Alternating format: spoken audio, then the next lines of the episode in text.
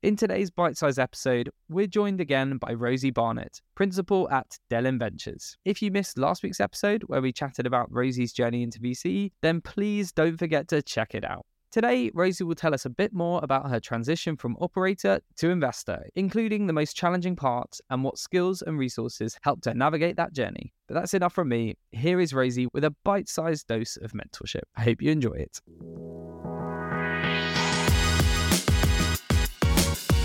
Why do you think this is such a popular move for operators, having done it yourself? More operators than ever, I think, are realizing they can bring their experiences and sometimes battle scars to bear to support a whole host of teams and founders instead of just working with one or a very small group. I think it comes down to impact, really, if that's what drives you and sort of where you find that impact, which can be within one company. But I think it's just increasingly common now that we all have portfolio careers and develop over time. And I think it's, in a way, if you think about it, it's quite a natural progression once you've got a bit of experience.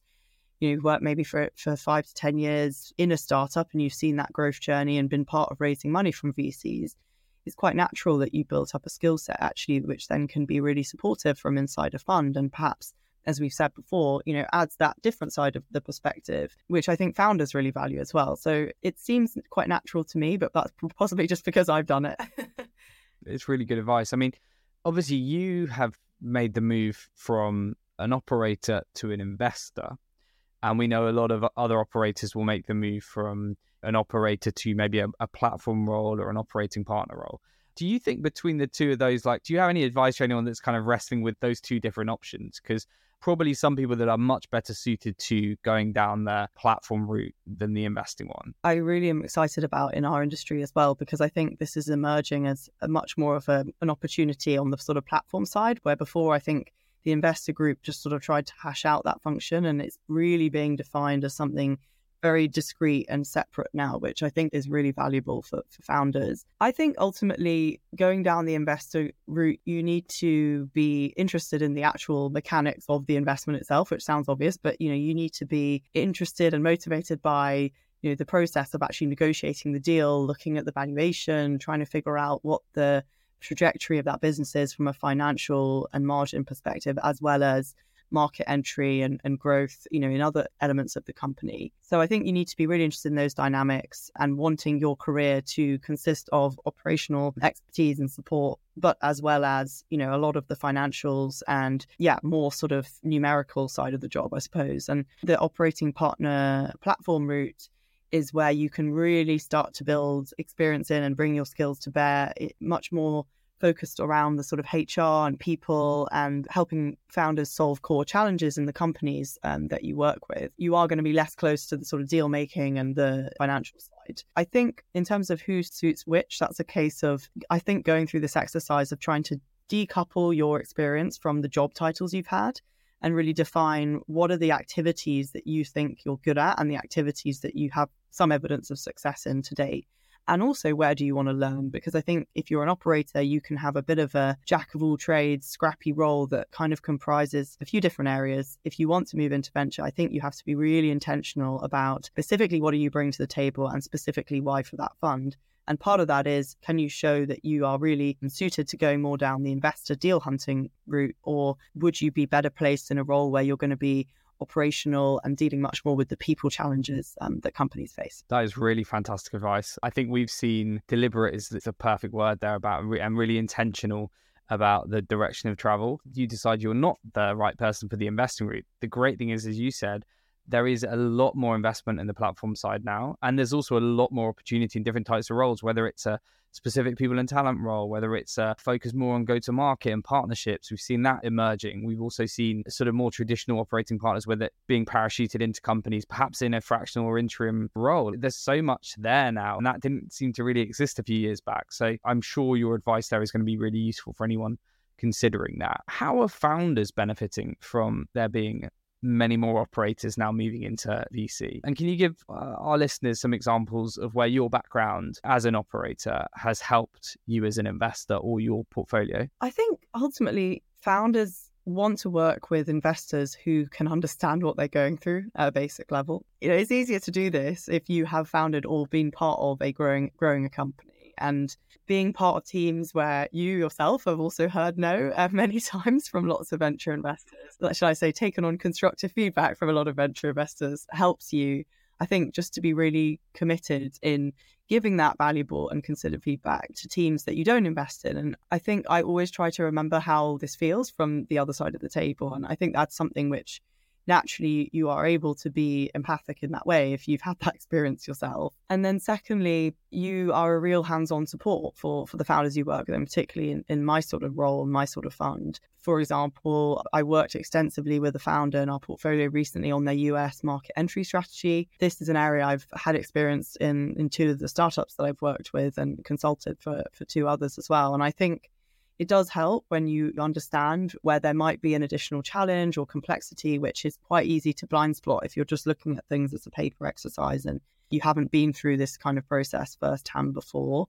Obviously, you learn this over time as an investor with pattern recognition and you know, I'm hoping I really fine tune those skills over the next few years. But I do think that operators transitioning can provide pretty specific input and hopefully value early on based on their, their previous career. Thank you, Rosie. What do you think are the biggest transferable skills for operators moving into VC? Where might there be some gaps for anyone listening that wants to uh, do some learning and development and work on it before they make that move? I was certainly very conscious of the gaps, so I'll start with the transferable skills to be to be more positive. I think working in you know as an operator in startups and building companies, you have to be super scrappy. You have to be great at multitasking. You have to be able to get up every day in the face of constant challenges and things changing and shifting and you are ultimately probably someone who's pretty action oriented. Also, a slightly less tangible skill is that you, having been part of a growing company and an early stage startup, I think you really understand the qual as well as well as the quant, if I can say.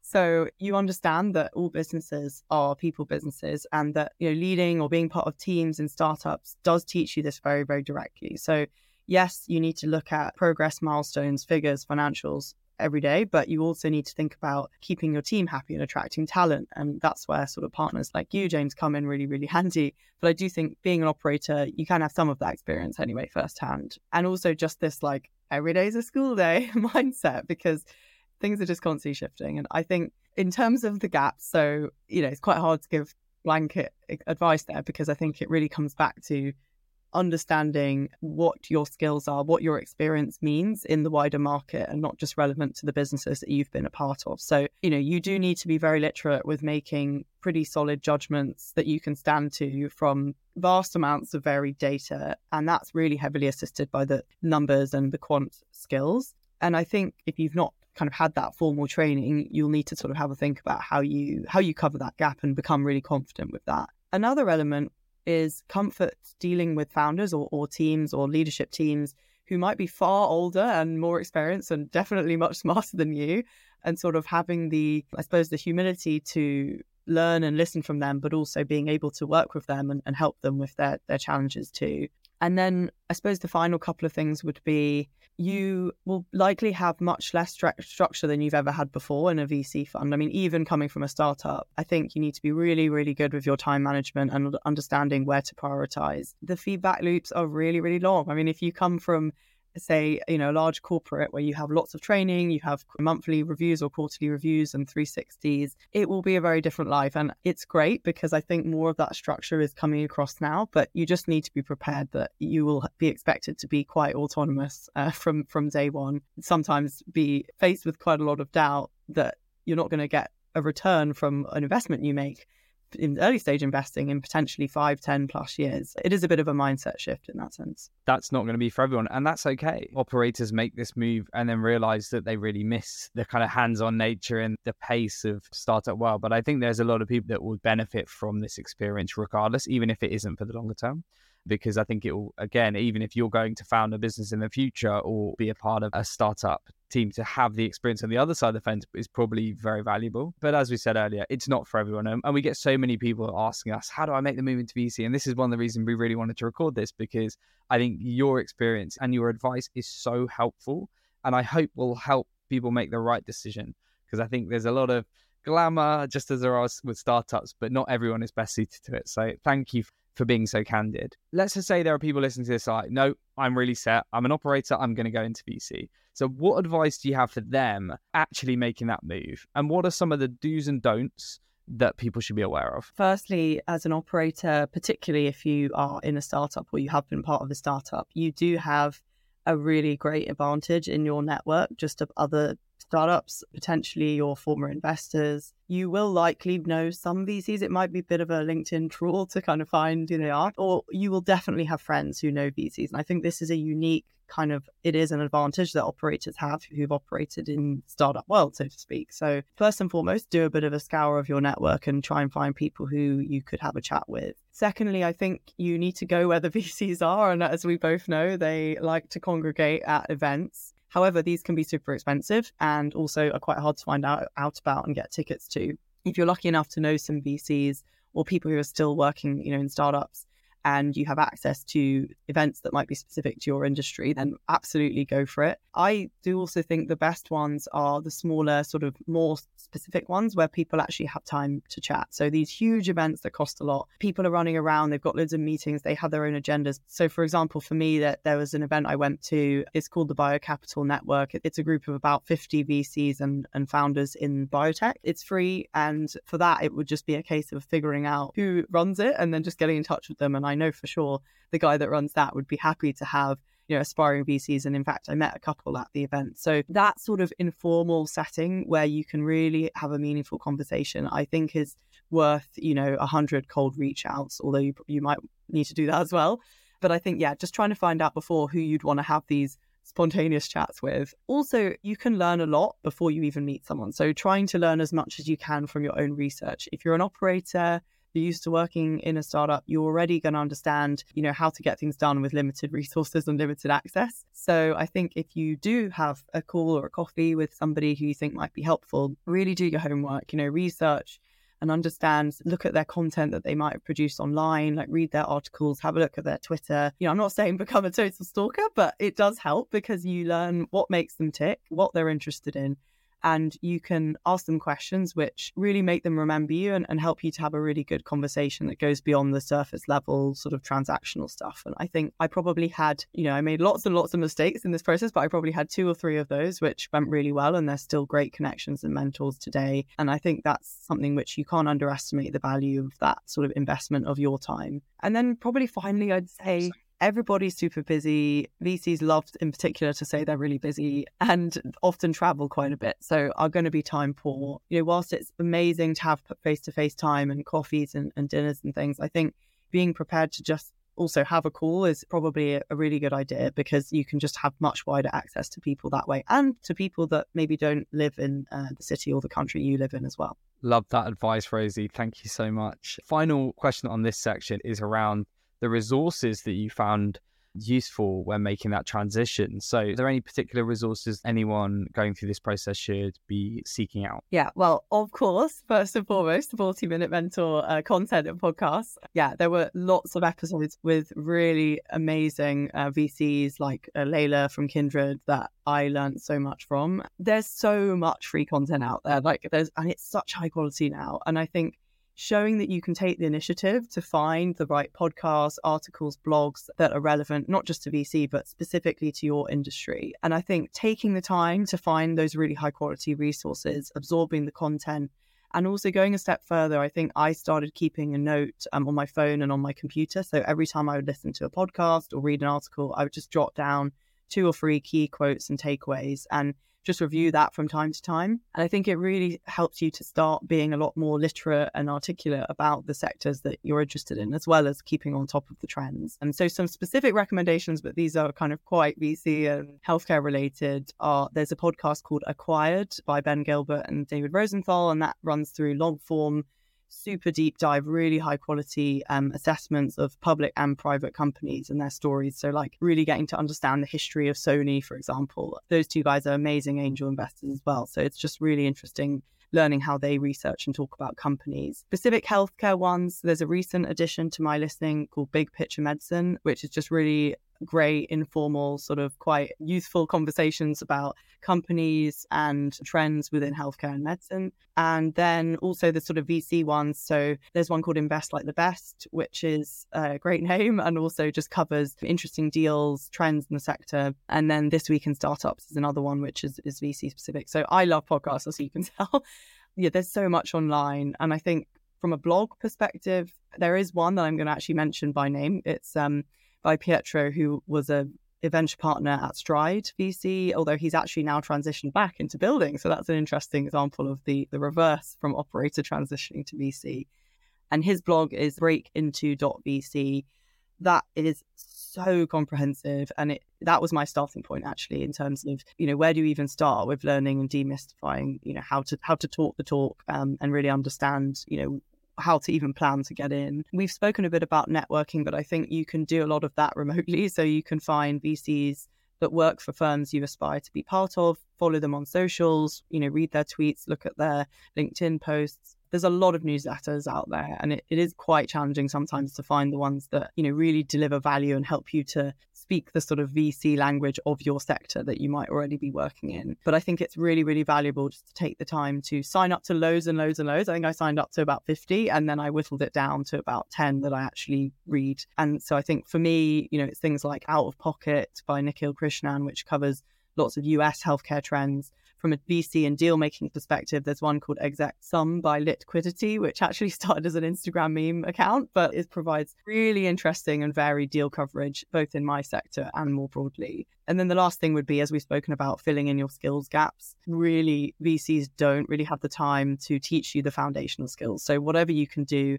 using free resources, or if you want to pay for courses to fill in any gaps that you think you might have. So, for example, there's a website called Wall Street Prep, which has loads of free financial and analysis kind of skills tutorials. YouTube is really good for that. You can get 80 to 90% off on some of the sort of online learning courses like Udemy. But it's just being a bit entrepreneurial about it and really taking the time to sort of find the resources that are helpful to you just helps you to sort of broaden your skills, understand a bit more about how to speak the right language and also learn because you through that process you might realize I don't actually think this sounds like something that I want to do. So many brilliant resources and tips in there, Rosie. Of course, I will be sending this podcast to anyone that asks me about getting into VC. Well, this will be right at the top of the list in terms of actionable advice and mentorship. But yeah, just incredible free resources there are now that just didn't exist 10 years ago. And, and that is a real privilege. And I think everything you said, all the different methods you can use to really do this properly shows that you can't half-ass it. I think you need to go all in on this if it's something you're serious about. And as you say, you know, you get into it, and if it doesn't spark joy, if it doesn't make you happy, if it doesn't kind of excite your kind of get the inner flame going or spark that intellectual curiosity, then, then there's no shame in that. But uh, I think you've got to really go into it and and look at these different things to really test that. I wanted to just move slightly, just kind of the next stage of this conversation really is into how somebody can really get into the industry. So we started by looking at the resources and thinking about plugging those skills gaps. We're getting lots of people now reach out every day about wanting to can VCs, as we've said. Obviously, working with a search firm like us is helpful, of course. I'm not going to say it isn't. I think that the industry has a reputation for being closed off to the outside world. Uh, so you've got to know the right sort of people.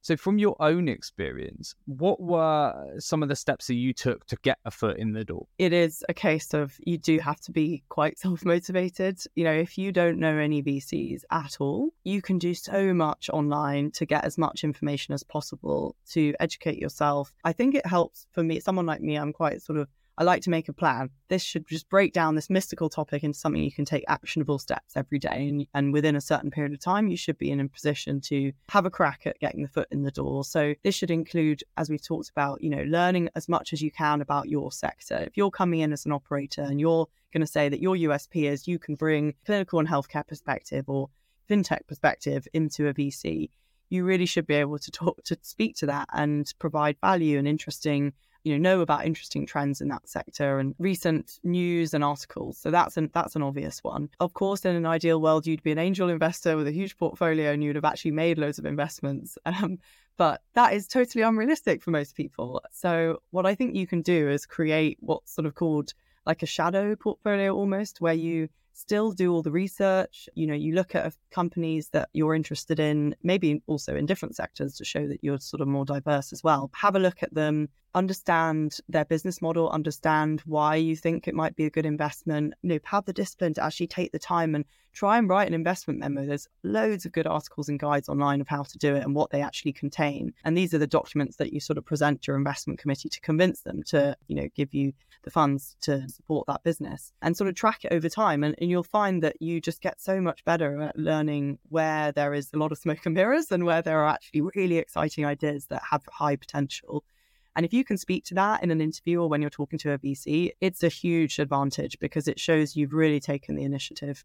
And you know, people shouldn't be discriminated against because they don't have the funds to become an angel investor. And I think that's a really good way around that. And yeah, I think you just need to be really, really specific. So defining really clearly where your strengths are and again like i'm i'm sort of a real big fan of not just quoting your job title but understanding the sort of three four top things that that has enabled you to do. Yeah, and then just be really strategic as well as the support of, you know, amazing recruitment firms, but be strategic about who you try to reach, track your contact with them, track the conversation, you know, make some notes after you've spoken to them so you you seem really informed and and sort of on top of things when you speak with people. The best approaches that I get now from like cold emails, cold LinkedIn reach outs, etc are those where they, well, firstly, they know what the fund is I work for and what we do, um, which you can find on our website.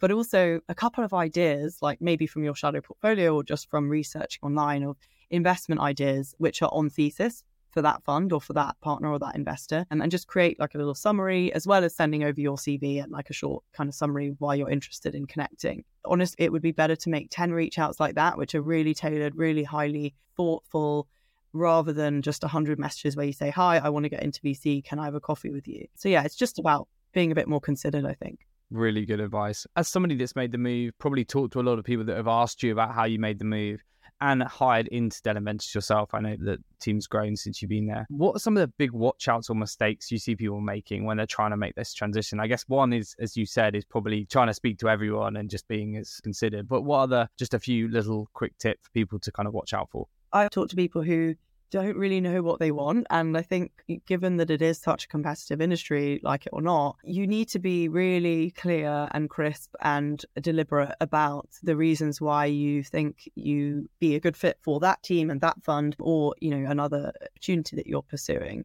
And I think you need to be able to tailor that really, really specifically. So I, being too generic is one of the challenges that, that I see. Secondly, I think people don't consider the value and importance of building some relationships with founders if and when you can. And I think you get people often from the larger kind of corporate environments where they've got incredible training um, from the financial side. And they do have done a lot of like market analysis and sort of high level reporting and understanding of a particular sector.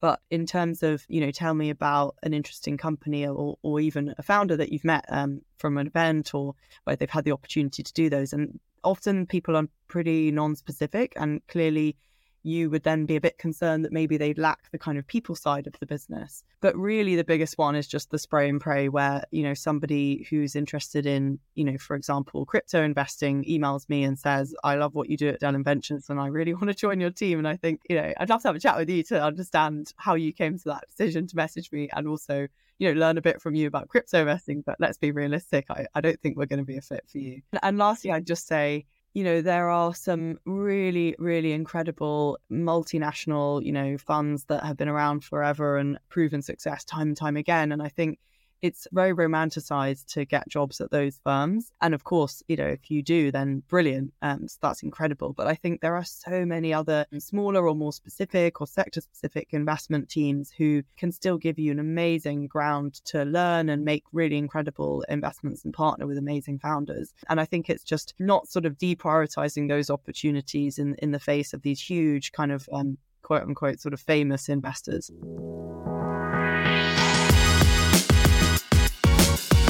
And that's a wrap for today's bite sized episode. Rosie shared so much great advice in this one, so I'm sure many of you will benefit from it, particularly if you're looking to make a similar move into VC. As always, if you have any questions or feedback on today's episode, then please do drop us a line on info at jbmc.co.uk. And if you're a disruptive brand looking for ways to boost your brand awareness, and attract the best talent in the startup, scale up, and VC space, then why not partner with 40 Minute Mentor as one of our sponsors? To find out more, please do get in touch with our head of marketing, Hannah, on hannah at jbmc.co.uk. Thanks so much for tuning in, and I really hope we'll see you again on Wednesday for more VC mentorship.